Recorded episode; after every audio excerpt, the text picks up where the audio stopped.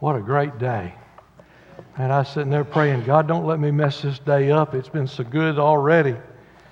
Turn, if you would, to the third chapter of the book of Joshua. We're going to be in Joshua for a while. As I think this is where God has said, I want you to just kind of camp a little while till we get this building going good and maybe finish. I don't know.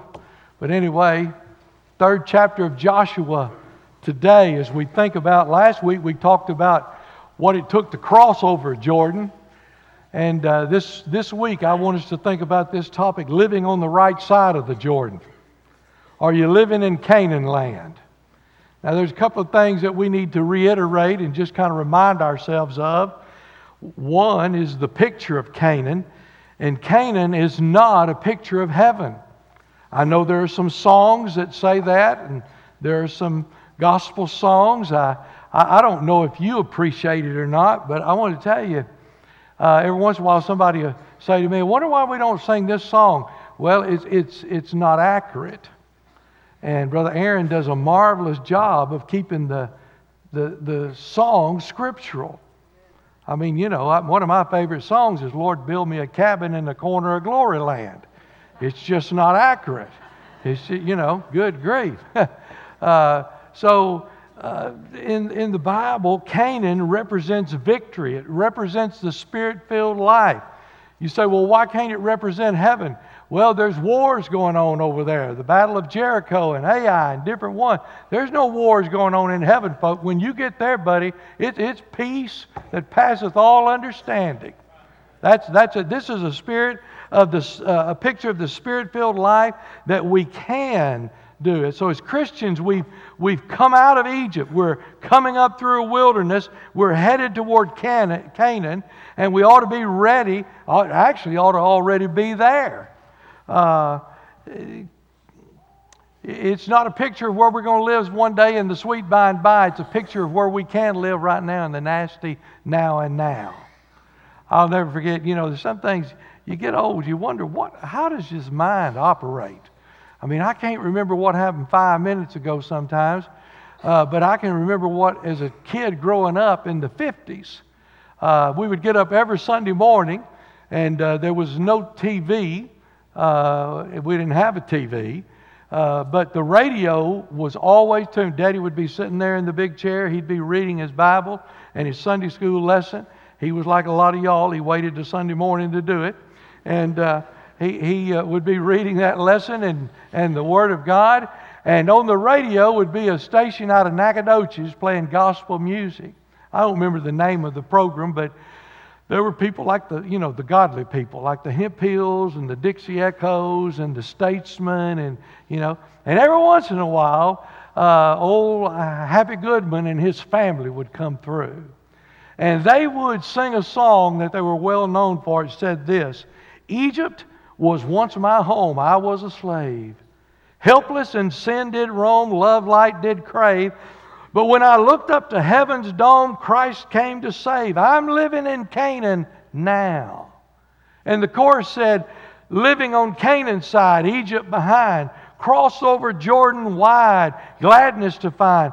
My soul is satisfied, no longer blind, living with Jesus up in Canaan right now. Boy, that's that, that we're living. What Christ is saying here is He's got more for us than probably what we even dream about.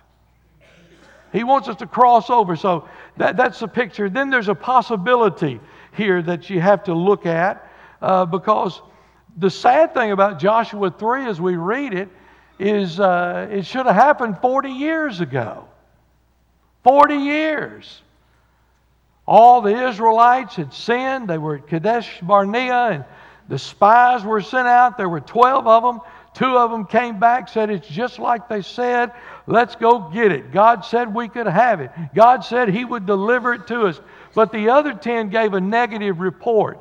They said, They're too big. There's too many obstacles. There's no way in the world we can do that. Well, that hacked God off. He, he spurned him, it tested him. He said, They failed to remember what I've done for them. So he said, Everybody over 20 years old would die. 40 years, one year for each day the spies were in Canaan. Even Moses and Aaron had sinned and were not allowed to go in. Now, here's the deal if you can be living in Canaan, that means you can choose not to live in Canaan.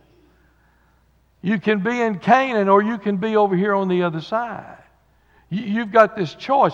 You see, far too many Christians today are satisfied with being in, they just don't want to cross over. It's content to say that we're saved, but we don't know anything about the Word of God and the Bible. It's content to say we're saved, but we have very little passion for the things of God. Content to say we're saved, but also content to live like, act like, walk like, talk like, dress like the world and want to be a part of it. It's content, content to say that we're saved and we're in the family of God, but we don't even know the power of answered prayer. We'll all agree that the most important thing we can do is pray. That's where the power comes from. And then we'll spend all day and never pray. It's content to say we're saved, we're in the family of God, but we've never told anybody about Jesus.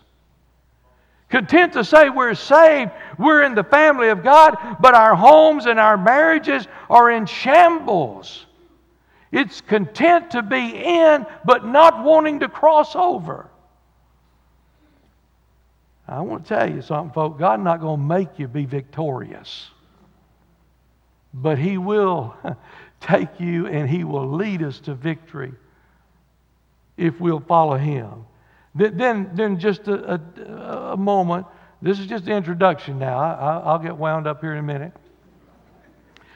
There's a price of living in Canaan land. There's a price.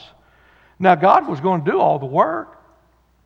He was going to do all the work. He just wanted them to be actively involved. God was going to stop up the headwaters at the Jordan River during the flood stage, but He did it when the priests had enough faith to step their toes out into the Jordan River.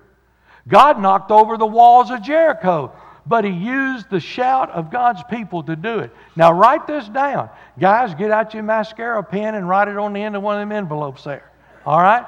Write this down. Whenever God gives you an opportunity for spiritual growth, the cost in obedience is always great. When God says, Come on, let's go, the cost is going to be great. Did you get that? Now, here's the second part of it the cost of disobedience is always greater. The cost of obedience is great, but the cost of disobedience is even greater. Four decades earlier, the Israelites rightly determined that the cost of crossing the Jordan River and going into Canaan land would be high. It would be very high. But you see, they didn't calculate and uh, determine the cost of not going over. Churches get into trouble when we calculate the cost of moving forward. And, brother, I'll tell you, anytime the church wants to buy a pencil sharpener, somebody's going to want to count the cost. Can we really afford that? Churches get into trouble when we calculate rightly the cost of moving forward, but we don't calculate the cost of staying behind. Marriages get into trouble. Disillusioned, angry couples, they calculate the high cost of reconciling. They say, We don't want to go to that extent, but they fail to calculate the even higher cost of divorce. Businesses fail. Penny pinching businessmen calculate the high cost of expansion, but they fail to calculate the even higher cost of lagging behind. It'll even go with our cars. Car engines fail. When owners calculate the cost of a regular oil and filter change, and they say, We just don't need to do that. That's just too much. Just continue every time you turn around, we're having to change oil. But they fail to calculate the higher cost of a new engine. Many Christians live average, mediocre lives because they count the cost of obedience, but they don't count the cost of disobedience. Now look in Joshua chapter 3, beginning in verse 1. Would you stand, please, in honor of God's holy, inspired, inerrant, all sufficient word? Joshua 3, verse 1. And Joshua, and if you're if you can't stand, you feel free to sit down. All right, this I'm going to read this whole chapter, 17 verses. You won't bother me at all, and God knows your heart. You can sit down and be with the Lord just as good as you can standing up. Joshua rose early in the morning, and they removed from Shittim and came to Jordan, he and all the children of Israel, and lodged therefore before they passed over. And it came to pass after three days, the officers went through the host. And they commanded the people, saying, When you see the ark of the covenant of the Lord your God, and the priests of the Levites bearing it, then ye shall remove from your place and go after it. Yet there shall be a space between you and it, about two thousand cubits by measure. Come not near unto it, that ye may know the way by which ye must go, for ye've not passed this way before. And Joshua said unto the people, Sanctify yourselves, for tomorrow the Lord will do wonders among you. Joshua spake unto the priests, saying, Take up the ark of the covenant, pass over before the people. And they took up the ark of the covenant and went before the people. And the Lord said unto Joshua, This day will I begin to magnify thee in the sight of all Israel, that they may know that as I was with Moses, so I'll be with you. And thou shalt command the priests that bear the ark of the covenant, saying, When you're come to the brink of the water of the Jordan, ye stand still in Jordan. Joshua said unto the children of Israel, Come here, hear the words of the Lord your God. And Joshua said, Hereby ye shall know that the living God is among you, and that he will without fail drive out from before you the Canaanites, the Hittites, the Hivites, and the Perizzites the Girgashites and the Amorites and the Jebusites. Behold, the ark of the covenant of the Lord of all the earth passeth over before you into Jordan. Now therefore take you twelve men out of the tribes of Israel, out of every tribe of man. And it shall come to pass, as soon as the soles of the feet of the priests that bear the ark of the Lord, the Lord of all the earth, shall rest in the waters of Jordan, that the waters of Jordan shall be cut off from the waters that come down from above, and they shall stand upon an heap. And it came to pass, verse 14, when the people removed from their tents to pass over Jordan, and the priests bearing the ark of the covenant before the people, and as they that bear the ark were come into the, unto the Jordan, and the feet of the priests that bear the ark were dipped in the brim of water, for Jordan overfloweth all its banks all the time of harvest, that the waters which came down from above stood and rose up upon a heap very far from the city Adam, that is beside Zaretan. And those that came down toward the sea of the plain, even the salt sea, failed and were cut off, and the people passed over right against Jericho. And the priests that bare the ark of the covenant of the Lord stood firm on dry ground in the midst of Jordan and all the Israelites passed over on dry ground until all the people were passed clean over Jordan. God, would you add your blessings to the reading of your word? Would it speak to our hearts? Use it today to draw us closer to you, dear God, than we've ever been before. Use it today to touch the soul that needs to be saved before it's eternally too late. Use it today to put the family back together Lord, that's going through shambles right now. Use it today for those who are wanting to rebel against the Word of God.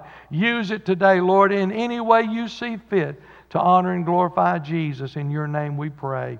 Amen. Amen. Thank you. You may be seated. Now, I just want to ask you a question and then we'll just kind of take off from there. What kind of people, what kind of people cross over into Canaan? I mean, what kind of people walk in victory? They're mature in their faith. They cease to do the wilderness wonders there and they live their lives on Canaan land. What kind of people do that? Let me give you three things.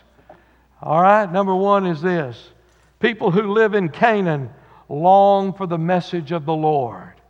They long for the message of the Lord. Psalm 19:10 says, "More to be desired are they than gold, yea, than much fine gold, sweeter also than honey in the honeycomb." It ought to touch every Baptist. What he's saying here is it, it, it, that it's better than money and better than food. Baptists do both on, the, on both of those. But the Word of God is even better than all of that. Psalm 1 2, his delight is in the law of the Lord. He meditates day and night. Psalm 119, 24, thy testimonies also are my delight and my counselors. I love to hear my children's voices, especially when they were little. I love to hear my grandkids' voices now. I've got a little box of nerds that Isabel wrote Papa on. Uh, I'll not dare open that. I'll save that. I'll be buried with that. Uh, I, I'm just telling you, I love to hear their voice. Let me tell you, listen to me this morning. If you're a blood bought child of God, you ought to love to hear the voice of the Lord Jesus Christ. You ought to long to hear Jesus speak. You say, well, he's never spoken to me. Maybe not in that way, but he speaks through his word. But see, if you're not in the word, you can't hear him speak. He speaks through his, his local New Testament church, but if you're not in church, you can't hear him speak.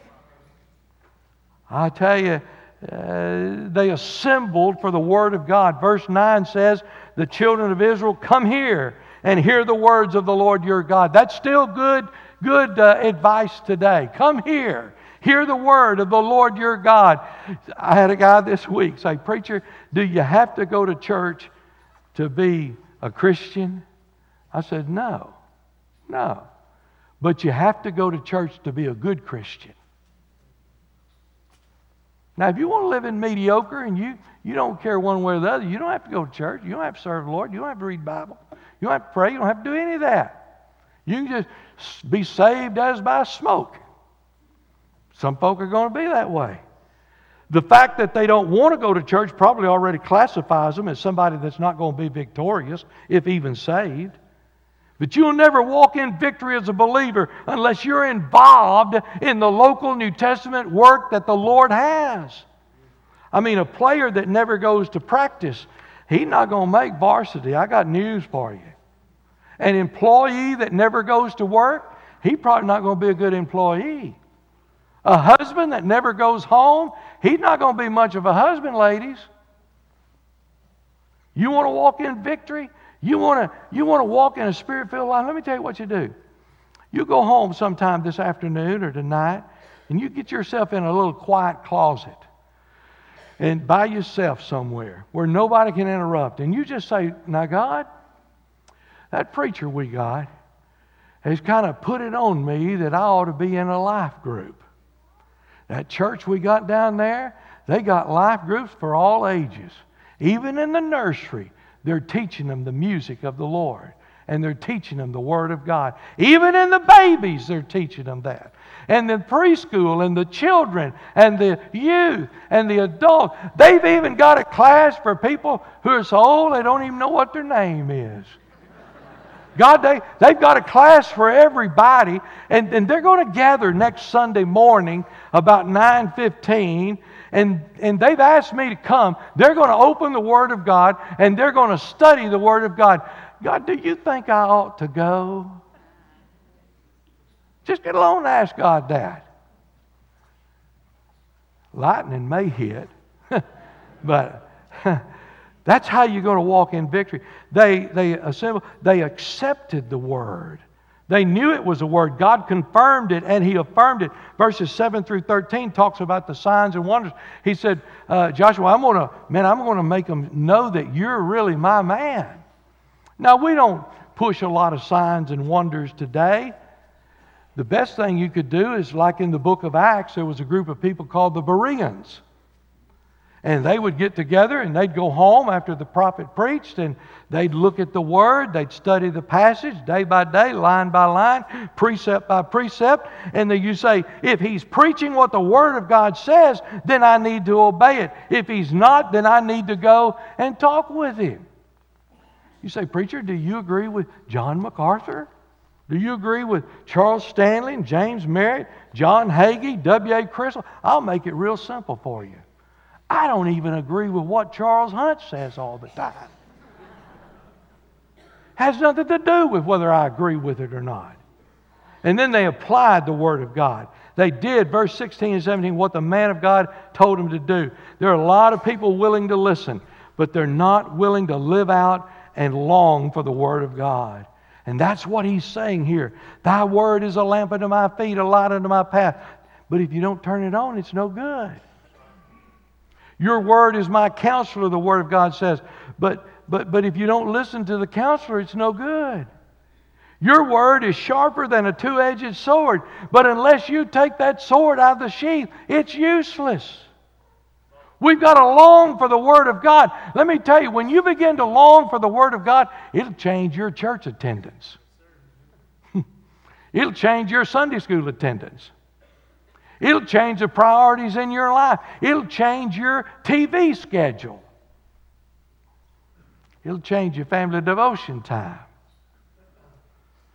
People who live in Canaan, they long for the Word of God. But let me tell you, secondly, people who live in Canaan lead on the Lord's, lean on the Lord's might. Now, don't get me wrong. I'm not trying to tell us here this morning that we need to work harder. I'm not trying to say that we need to put some self effort into this. I'm not saying that at all. I'm not saying, you know, I heard a guy once I say, Preacher, God's just led me. I'm, I'm going to I'm gonna be sold out. I'm going to get up in the morning at 4.30 and read the book of Leviticus. And I just laughed. I thought, you idiot. You won't get through the first chapter and you'll be asleep again. That's not what God is saying here. Really, what he's talking about here is death. The Jordan is a picture of death. Paul said it like this in Galatians 2:20, I'm crucified with Christ, nevertheless I live, yet not I, but Christ liveth in me, and the life which I now live in the flesh, I live by the faith of the Son of God who loved me and gave himself for me. That's what he's talking about. He's talking about like baptism, the death, the burial, and the resurrection. You're going down into the Jordan River on dry ground. You're coming up out of it. We talk about it when Brother Case baptizes or I baptize. We talk about into newness of life. That's what he's talking about here. There's a requirement here. Verse 5 talks about of holiness. He said, Joshua said to the people, sanctify. Some of your versions may say, Consecrate, the same thing. It means clean up. It means clean up. It means prepare yourself. Get on a bath. Put on some clean clothes. In other words, he's basically saying this if you want to go somewhere you've never been, you're going to have to do some things you've never done. That's what he's saying here. The tattered clothes and the wore out shoes, they're all right out there in the wilderness. But if you're going to live in Canaan land, you're going to have to do things you've never done before. No Christian will ever walk in holiness, in victory, without holiness. 1 John 1 8 says, If we say we have no sin, we deceive ourselves. One thing I've discovered, even at 64 years old, is I never mature to the point that I outgrow the need for repentance. Never. I told an off color joke in the parking lot the other day out here with some of our men. I didn't even make it to the truck, and God said, You ought to be ashamed. I said, God, I am ashamed. Thank God, though, if we confess our sins, He's faithful and just to forgive us and to cleanse us from all unrighteousness. Have mercy. There's a requirement. You see, the closer I get to Christ, the more I find myself repenting. Now, may, you may never do this, but I tell you, I, I come to the Lord sometimes and say, Lord, I'm sorry that I've got to come to you again. I know it sounds like all I'm doing is just coming and asking you to forgive me and coming and bringing this up and coming and bring. Lord, I'm sorry. When you first get saved, God deals with the big stuff. Some of y'all, God's delivered from drunkenness. Some of y'all, He's delivered from running around and illicit sex and all of those things, being unfaithful. But as you mature,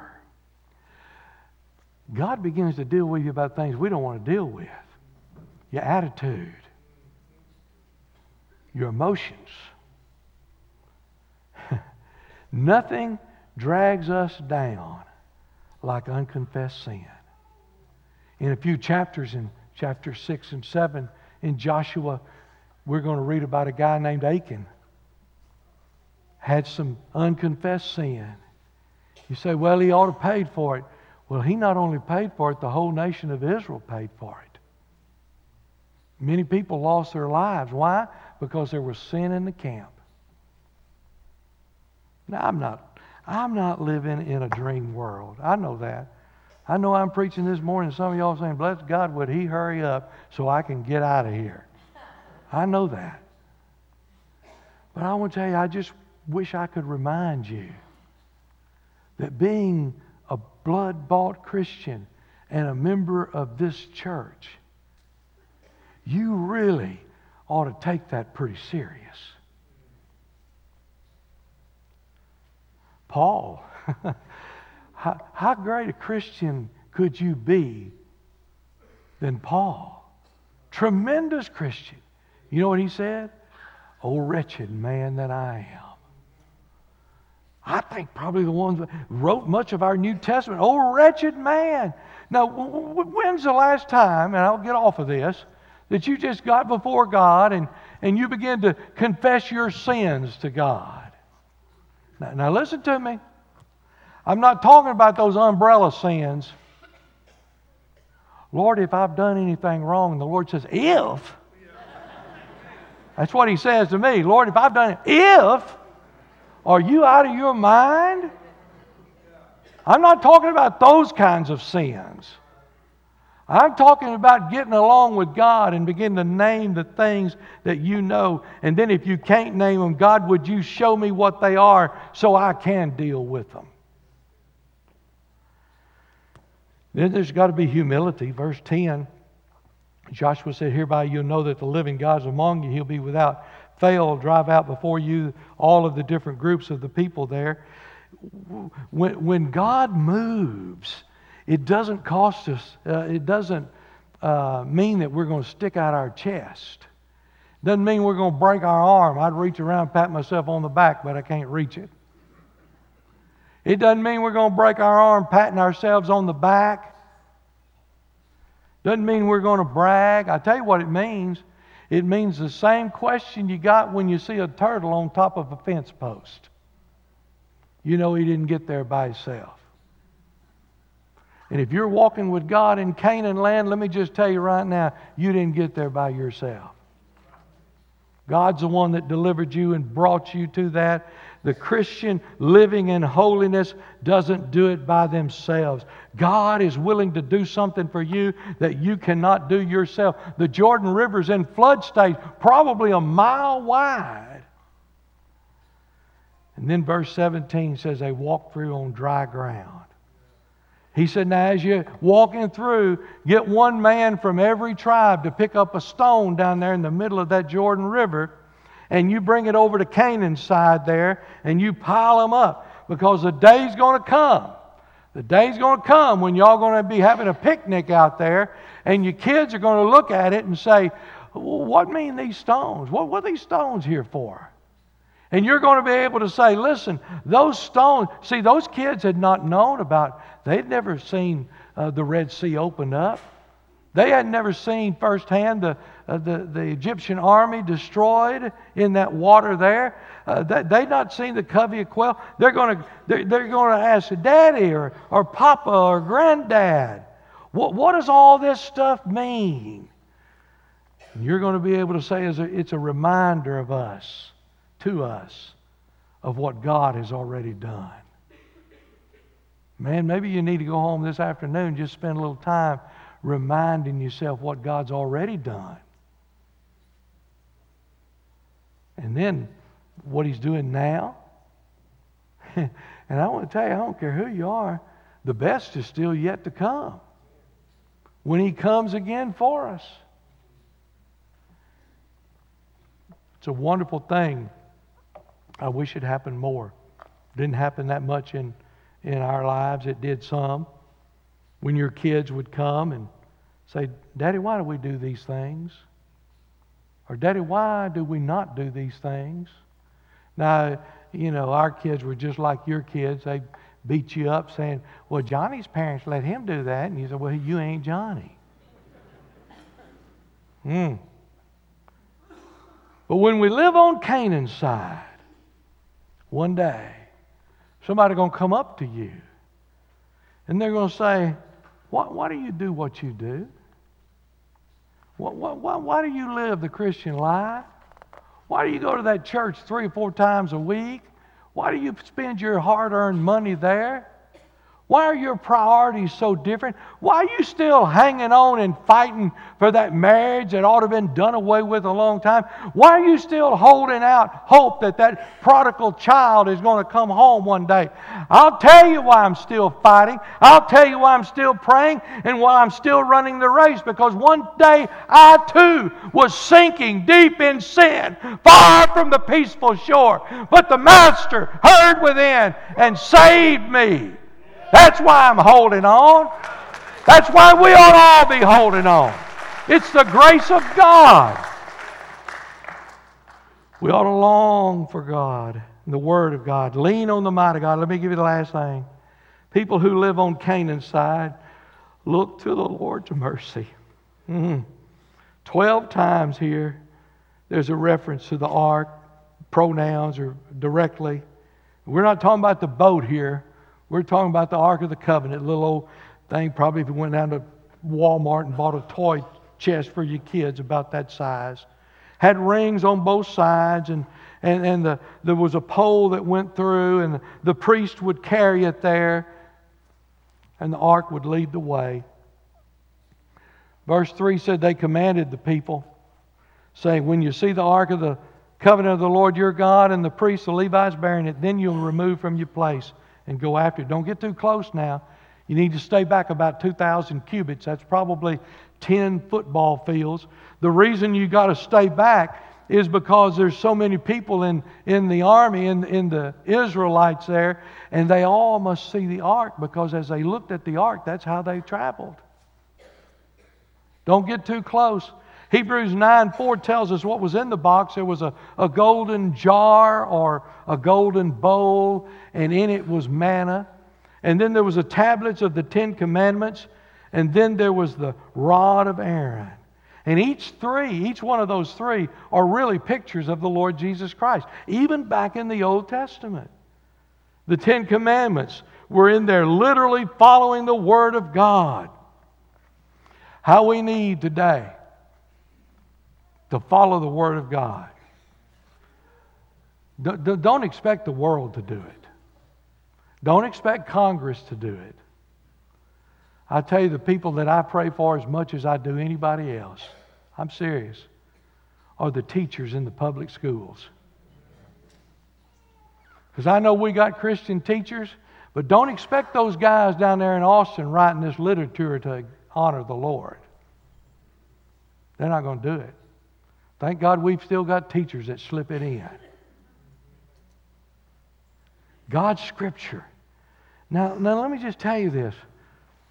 Sometimes, I got to hurry. Sometimes it's not going to make any sense. It ain't going to make no sense.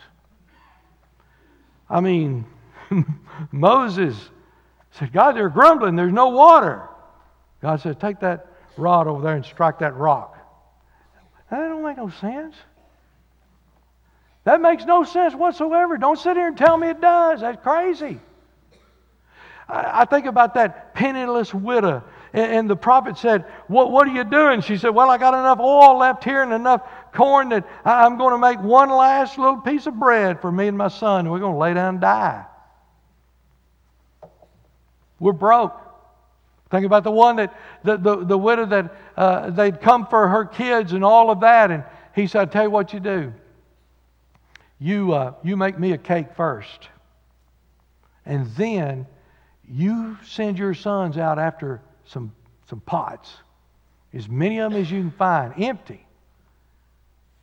And we're going to take this little old bitty bottle you got here that's dried up, ain't got a thing in it left after you've made my cake. And you're going to fill all them pots up with this water. Now, you tell me that makes sense? How about Gideon? God said, Gideon, you got way under too many people for this battle. Let's cut it on down. And he gets it down to face three armies with literally thousands of people with 300 men. and then, oh, I wish I had time to stay on this. He beats them up with a tea pitcher and a candle and a trumpet. Who in the world ever heard of going to battle? You said you put that gold plated box on those poles, and when their toes touch the Jordan River, that thing's going to back up the headwaters. May not make any sense today. Listen to me what God's telling you to do. It may not make any sense when God tells you to stay in what you think is a dead marriage. But you better listen to God. It might not make any sense when God tells you to love your enemies and do good to those that despisefully use you. may not make any sense when God says, bring your tithe and offering, and then I'm going to multiply what's left of yours, and what's left of yours is going to go farther than the 100% did at the first time. May not make any sense to understand that God says the secret to getting is giving. My kids would do things I told them not to do. And they would usually come across with this same line Well, Daddy, I just thought that. You ever heard that? And I'd say, Son, it ain't your job to think, it's your job to obey. And it could be here this morning that God is ringing some of your bells and saying, Look, I didn't call you to think. I called you to obey what I told you to do.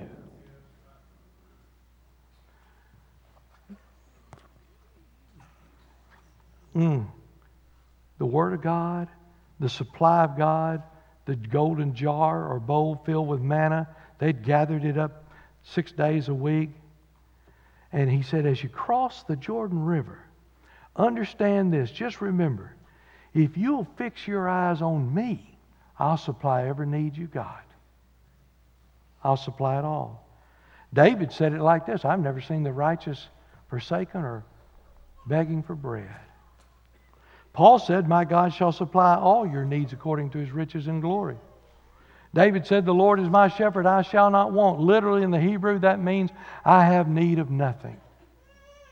You see, He'll give you food when you're hungry. He'll give you, when you're an orphan, He'll give you fatherhood. When you're broke, He'll give you finances. When you're lonely, He'll give you friends. When you're despaired, He'll give you fellowship. When you're in bondage, He'll give you freedom. When you repent of your sin, He'll give you forgiveness. Everything you need. He said, Fix your eyes on me. Last thing, God's system. There was that table of the Ten Commandments, that's God's Word. There was that jar of manna, that's God's supply. But there also was Aaron's rod. Aaron's rod. Now you have to go back, I don't have time this morning, but if you go back to Numbers 16 and 17, I think it is, or 15 and 16, somewhere in there, I think it's 16 17, you'll find a guy named Korah. Korah comes to Moses and he said, Let me tell you something, big boy. We about had all of your pastoring we need. You ain't no better than us. We're going to do what we want to do. You're no holier than we are. And we're fed up with all of this. You know what God said? God said, I'm going to destroy all of them, wipe them out. Moses, though, does what he did many times. He stood in the gap for them. He said, God, please don't destroy all of them. Take me. Let them live. God said, All right, I'll tell you what to do. We'll have a little, a little uh, come to Jesus meeting. Amen. If you're for Korah, dear brother Korah, you stand over here with Korah. And if you're for Brother Moses, you stand over here with Brother Moses.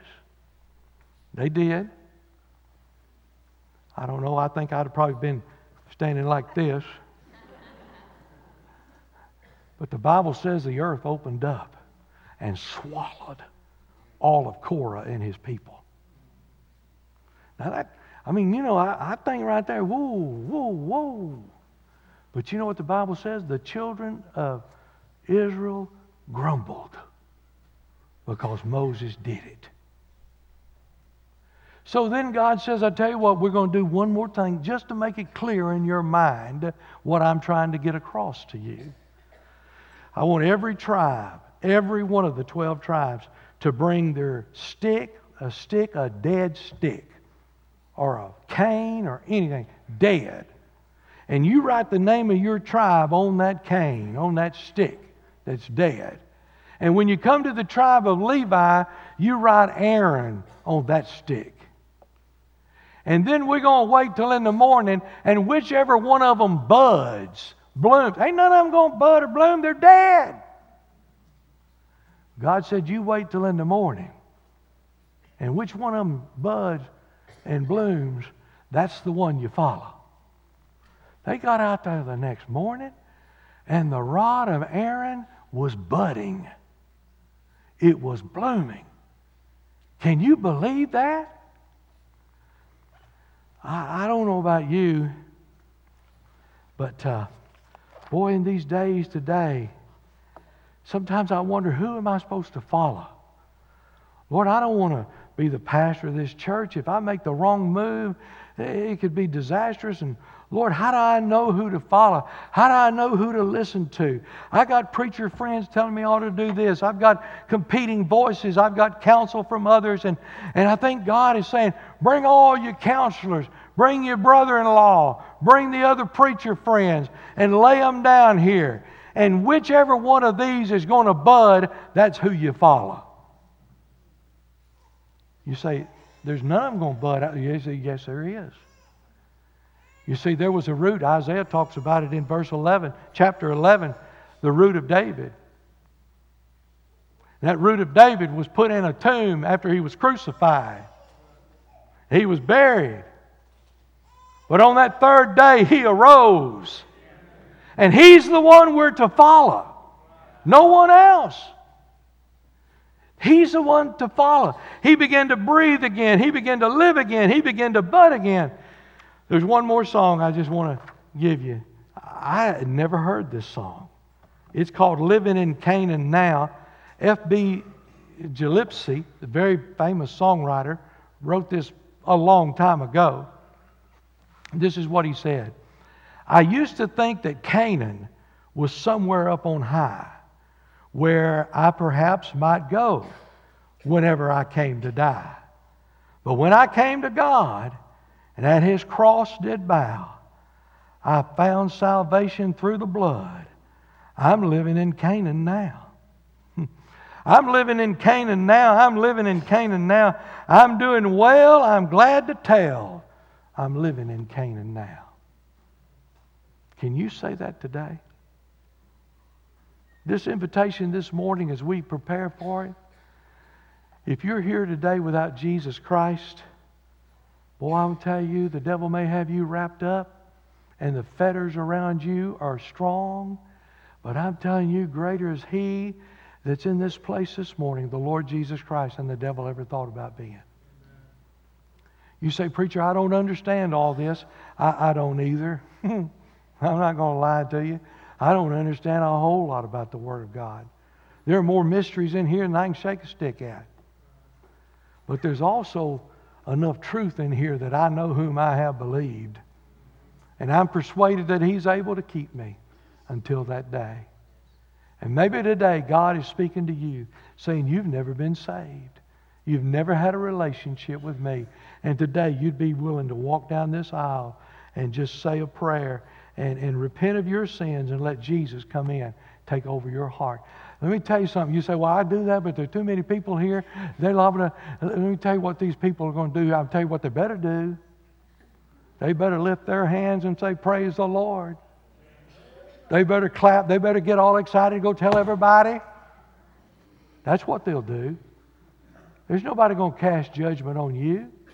The only one casting judgment on you is the devil. He's the one that's doing that. And I know there's some here this morning that you need salvation. You need it. You need it. But I'm preaching to a lot more folks here this morning. A lot more folks that you know you're saved. But somewhere down the road, some hacked you off.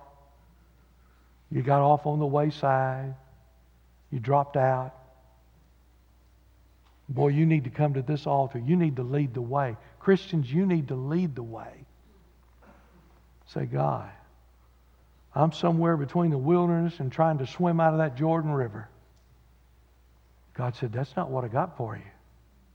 I got Canaan land for you milk and honey, the Word of God, the supplies of God, the sustenance that God gives. It can all be yours. Just remember this, though. If you can live in Canaan, that means you can choose not to live in Canaan too.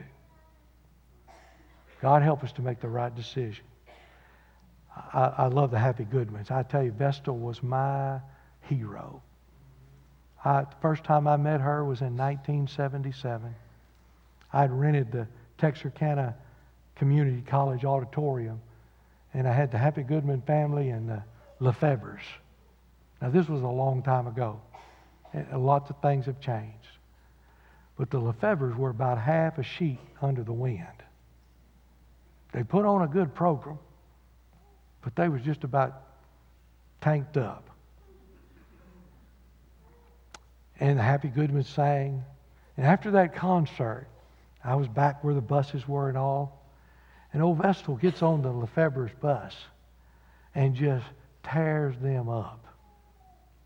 I mean, just tears them up. This is the last verse to that song. Satan may have you bound with fetters strong.